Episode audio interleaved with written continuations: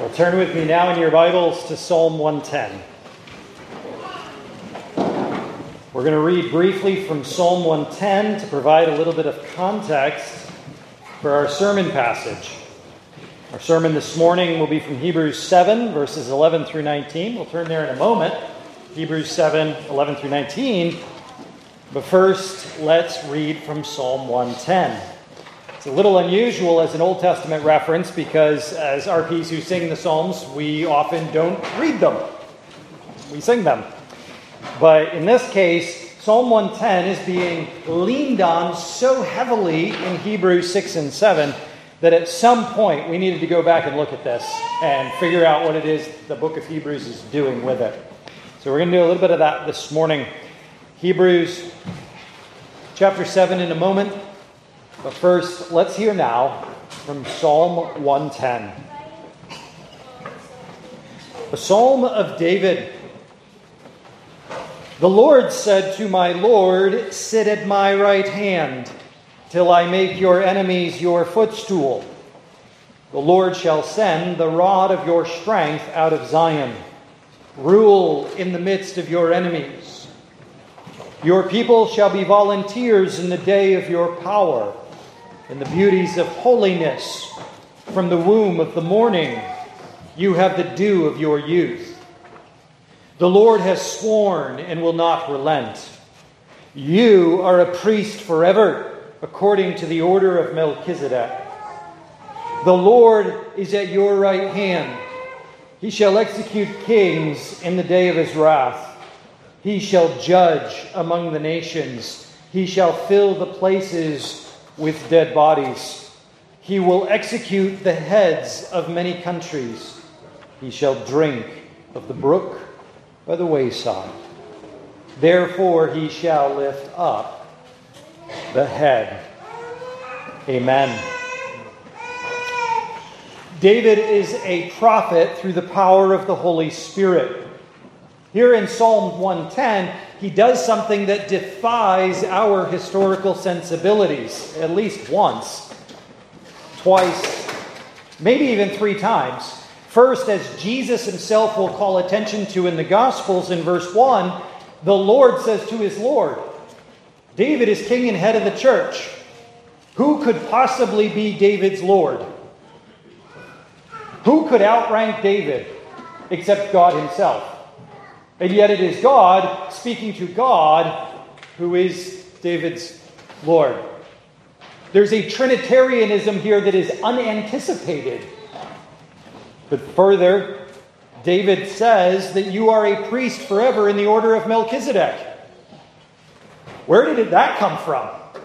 Where from Genesis 14 to Psalm 110 was there any hint that Melchizedek would have a successor? David has twice defied our organic historic progression of theology and through the inspiration of the Holy Spirit seemed to have lighted upon truths that we wouldn't have otherwise perceived. But notice also this one, the Lord has sworn, the Lord has said, sit at my right hand until I make your enemies your footstool. The Lord will not relent. You are a priest forever according to the order of Melchizedek. How does David know what God the Father says to God the Son from all eternity? We are standing on holy ground. The bush is aglow with fire and it is not burning. David is consumed with the truth through the power of the Holy Spirit, and it defies natural and historical explanation. Jesus has intervened and invaded history to reveal his coming through his prophet, David. With this in mind, let's turn over to Hebrews chapter 7. Our sermon passage this morning continues our series through the book of Hebrews. I'm going to read beginning in verse 11, Hebrews 7, verse 11, and I'm going to read down through verse 19.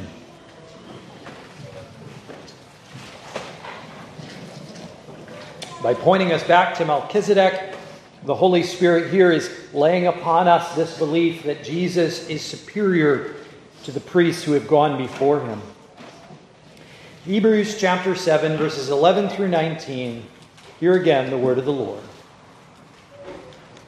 Therefore, if perfection were through the Levitical priesthood, for under it the people received the law, what further need was there that another priest should arise according to the order of Melchizedek and not be called according to the order of Aaron? For the priesthood being changed, of necessity there is also a change of the law. For he of whom these things are spoken belongs to another tribe, from which no man has officiated at the altar. For it is evident that our Lord arose from Judah, of which tribe Moses spoke nothing concerning priesthood. And it is yet far more evident if, in the likeness of Melchizedek, there arises another priest who has come, not according to the law of the fleshly commandment, but according to the power of an endless life. For he testifies, "You are a priest forever, according to the order of Melchizedek." For on the one hand, there is an annulling of the former commandment because of its weakness and unprofitableness, for the law made nothing perfect. On the other hand, there is the bringing in of a better hope, through which we draw near to God. Amen and amen. Several years ago, they began renovating Volusia Plaza down here in Inman Square. And as the construction got underway, we encountered a new urban experience for us. They closed the upper end of Antrim Street. So as I, in my ignorance, was driving down Cambridge Street, I came right to that red light and was prepared to turn right on Antrim Street, but of course, I could not. It was closed. There was a traffic cop standing there at the end of the street, and I rolled down my window and I said, "Excuse me, I live on this street." And he looked at me like, "Yeah, so? How do I get home?" And he looked at me and he said, "Well, you can't go that way." And I said, "I see that." He's like, "You have to go around and come up the one way." And I said, "You can do that?" The reality is, we are often trying to get to the right place the wrong way.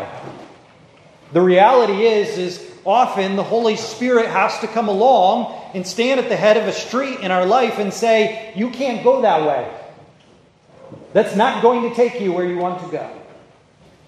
Very often we need the Holy Spirit to play a traffic cop and to tell us, "Stop going down that road. It doesn't lead to your Father in heaven." And that's exactly what he's doing in Hebrews chapter 7. He's coming to us and he's saying, "You can't do it the old way. You can't do it the way you used to do it. If you are to come near to God in friendship and in fellowship, if you are to be reconciled to God, there is only one way, and it is Jesus Christ." Beloved, the good news for us this morning from this text is that it is Jesus who brings us near to God. Jesus brings you near to God. So live and love with hope. With hope. Now think about this for a little bit this morning. The Holy Spirit first introduces us to the imperfections of the old way. He shows us two imperfections that prove to us, like a traffic cop at the end of the street, that we can't go the old way anymore. First, in verse 11, he says, "If perfection were through the Levitical priesthood, for under it the people received the law, what further need was there for another priest that another priest should rise according to the order of Melchizedek and not be called according to the order of Aaron?" We're told that there was a Levitical priesthood and within it an order of Aaron. That was the old way. And the Holy Spirit in Hebrews 7 now stands at the head of the Levitical priesthood, of the order of Aaron, and says, "Stop. There is no getting to God through that old way. You will not be reconciled to a holy God through the Levitical priesthood. You will not come into glory, into heaven, to the forgiveness of your sins and peace with God through the order of Aaron. It didn't work. He didn't supply perfection. That road didn't lead to the perfection of a sinless person. There wasn't actually forgiveness of sin in it.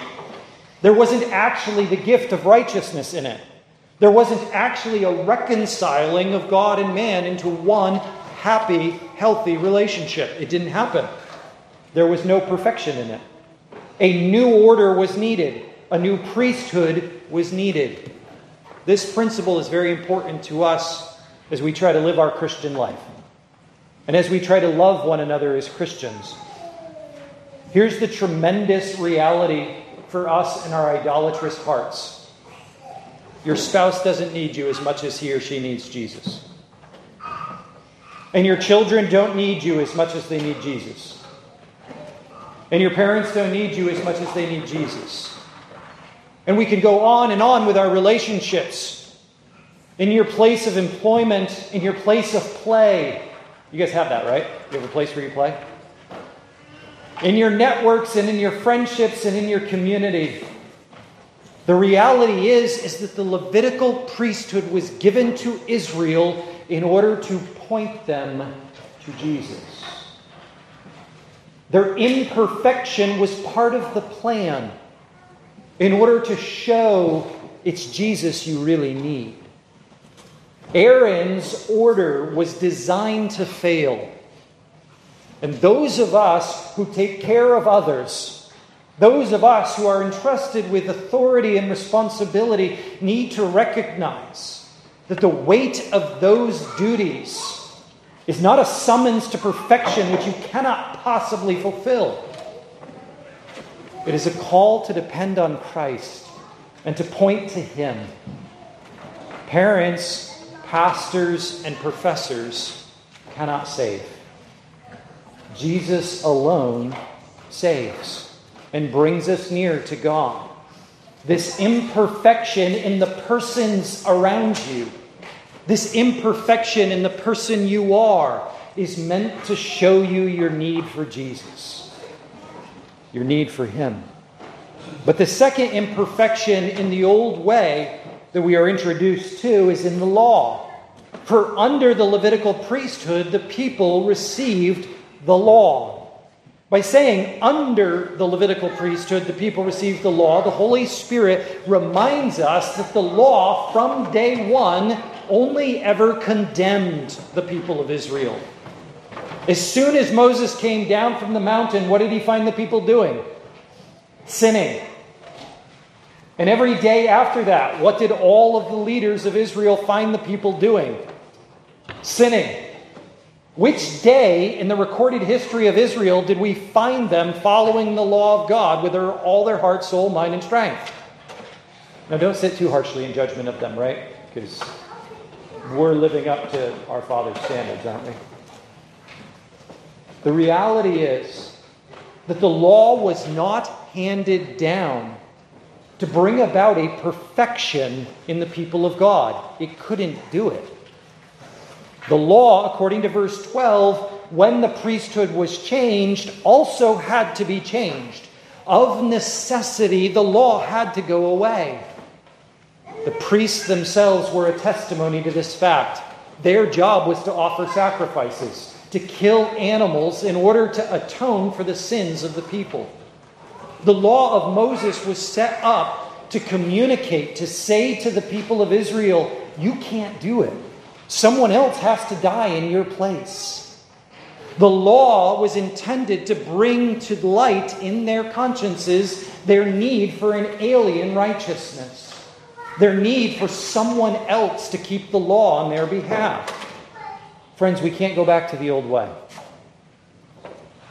We can't go back to depending on people around us, to depending on our own person. You cannot save yourselves and you cannot save one another. But we also can't go back to the old way of expecting external conformity to a moral standard to save us. Religious rituals won't achieve forgiveness. We can't put ourselves as slaves under the law, the weight, the burden of expectation that somehow my religious performance will save me. It is an imperfection that does not work. There is a new way now. Just as Jesus is this new person,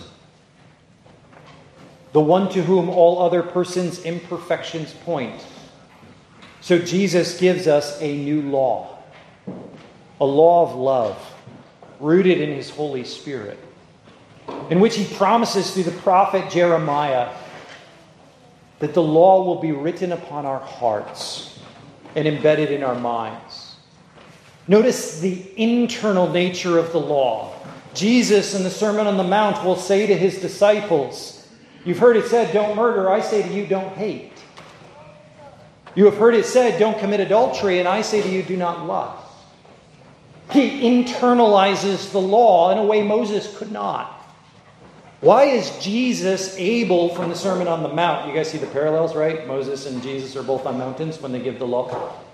And when Jesus gives his law from the mountain, his is internal, not external. Why can he do that when Moses' law was only external? Because Jesus is also giving his Spirit. And his Spirit dwells in us, effecting his will in us. We can't go back to the old way. There is no obedience apart from the love and Spirit of Christ. We can't go back to the old way. We won't be sanctified by our will and our performance. In contrast to this imperfection, the imperfection of the ways we are constantly tempted to, that we are constantly tempted to trust the people around us, the people who are over us. We're constantly tempted to trust the systems and the institutions and the orders, and to miss that each of these are intended to be something that communicates to us Christ. The Holy Spirit now gives us the perfections of Christ. Just as he offsets the two imperfections of the old way, he now hands us the two perfections of Jesus. He says, not surprisingly, if you've been following along the orders, the sermon series in Hebrews, the two perfections are his person and his work. First, his person. He says the priesthood has been changed, of necessity a change in the law. What was that change? Verse 13, he of whom these things are spoken, that is Jesus, belongs to another tribe, that is Judah, from which no man has officiated at the altar. For it is evident that our Lord arose from Judah, of which tribe Moses said nothing concerning the priesthood. All of the priests of Aaron had descended from the tribe of Levi. According to the law of Moses, that lineage was an essential qualification to serve at the altar. But not so Jesus. He does not descend from Levi. His qualification isn't in the law of Moses or in the lineage of Aaron. He is from the tribe of Judah. This would, according to the law of Moses, disqualify him from being a high priest. But it is not so. He who is of the law, of the tribe of Judah, has a supreme reason for being a priest. He is in the order of Melchizedek. You see, Melchizedek, as we have studied before, is the priest king, the one who has united the two offices in his person. And so too Jesus, as a descendant of Judah, as a son of David, is heir to the throne. He is a king in whom is power and authority and dignity. He rules and he reigns and he governs and he gives and enforces the law. But he is also a priest. He offers sacrifice for lawbreakers. He prays for the wandering and the doubting and the fearful. He seeks the lost and he brings them back. There is not only in his person the right to occupy the royal office of authority, there is in his person the right to occupy the priestly office in which he forgives sins, in which he reconciles us to God. The perfection of Jesus that surpasses the imperfection of the old way is bound up in who he is. prophet, priest, and king. He is the superlative person. But it's also in his work. Notice in verse 15, and yet it is far more evident, if in the likeness of Melchizedek there arises another priest who has come, not according to the law of a fleshly commandment, but according to the power of an endless life. The similarity that Jesus has with Melchizedek is not simply in his person. That he has united prophet and priest into one. But also in the fact that Melchizedek's name means king of righteousness. Where he rules, righteousness rules. He is called king of Salem. Where he rules, peace dwells. His rule and reign actually accomplishes righteousness and peace in the world. So too it is with Jesus. He is of the order of Melchizedek. When he extends his scepter, peace dwells. When he extends his authority, righteousness comes. When Jesus conquers and subdues a people to himself, they are reconciled to God. This is what he does. It's his work. But what qualifies him to unite what Judah and Levi kept apart? What qualifies him that in his person he could hold the sum total of salvation? That just as there is no salvation apart from Jesus, there is also no part of salvation that is apart from Jesus. It is found in this line, verse 16. Not according to the law of a fleshly commandment. Why did Levi have the right to kill an animal and put blood on the people? Because there was a commandment from Moses. Because there was a lineage of Levi. But what right does Jesus have to offer a sacrifice for sinners? To be priest in our place? To lead us in worship? To reconcile us to God? The power of... Sorry, I like the ESV better. An indestructible life. He has a life that sin cannot conquer. He has a life that death could not overcome. He has a life that the grave could not keep its grip on.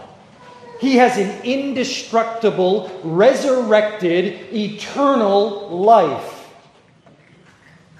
And so do all who follow him. This is the perfection of Jesus.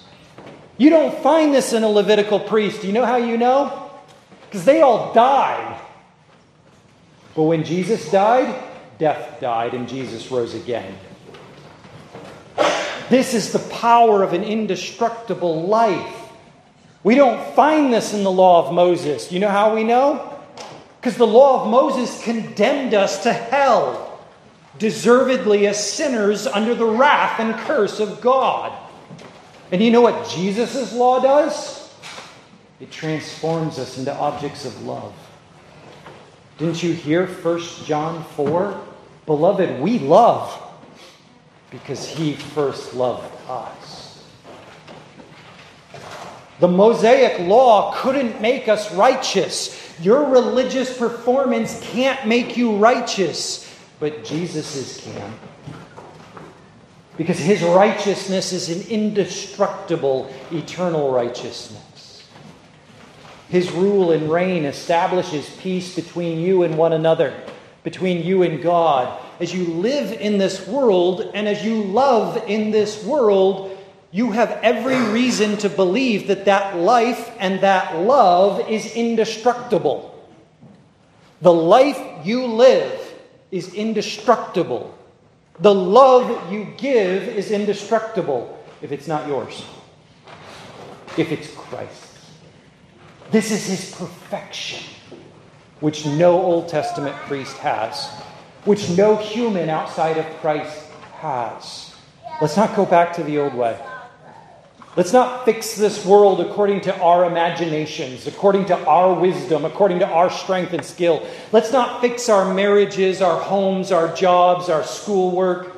Let's not go out this week and engage in the wisdom of this world or the wisdom of the self. Let's live in the resurrected life of Jesus Christ, in indestructible love, in indestructible life. To that end, the Holy Spirit gives you now two truths to apply to your life. First is right out of Psalm 110. In verse 17, for he testifies. I want desperately to know who he is. For he testifies. Of course, he's the author of the book of Hebrews. He is intentionally anonymous. And he always quotes from the Old Testament anonymously. Why? Because he doesn't want you distracted by the human author. We know who the he is. It's David, right?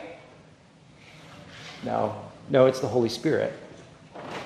David, through the Holy Spirit, by the inspiration and power of the Holy Spirit, testifies, you are a priest forever according to the order of Melchizedek. That's not something David could read Genesis 14 and go, you know what? I know what's going on in Genesis 14. That's something the Spirit revealed to him. The Spirit said, this is what the Father set before the Son in his eternal decree. Here's why this quote from Psalm 110 is so important.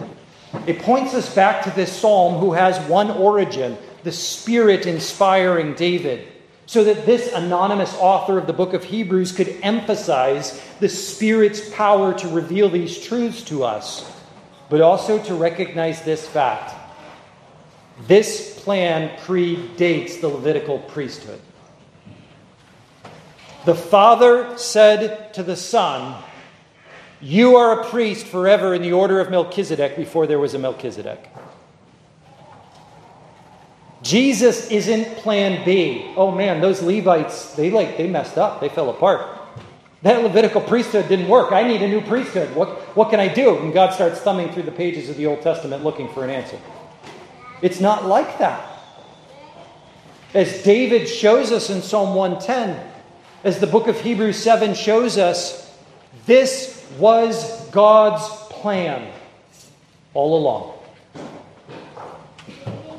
My friends, I hope that is a tremendous comfort to you.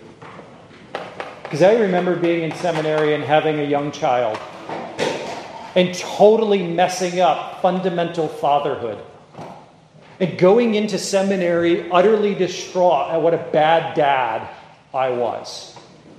And I turned to an older, wiser, experienced father and I said, when do you get over the feeling you're destroying your kid's life?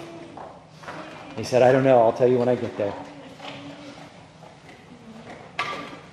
You, as parents, were not chosen by God to be perfect.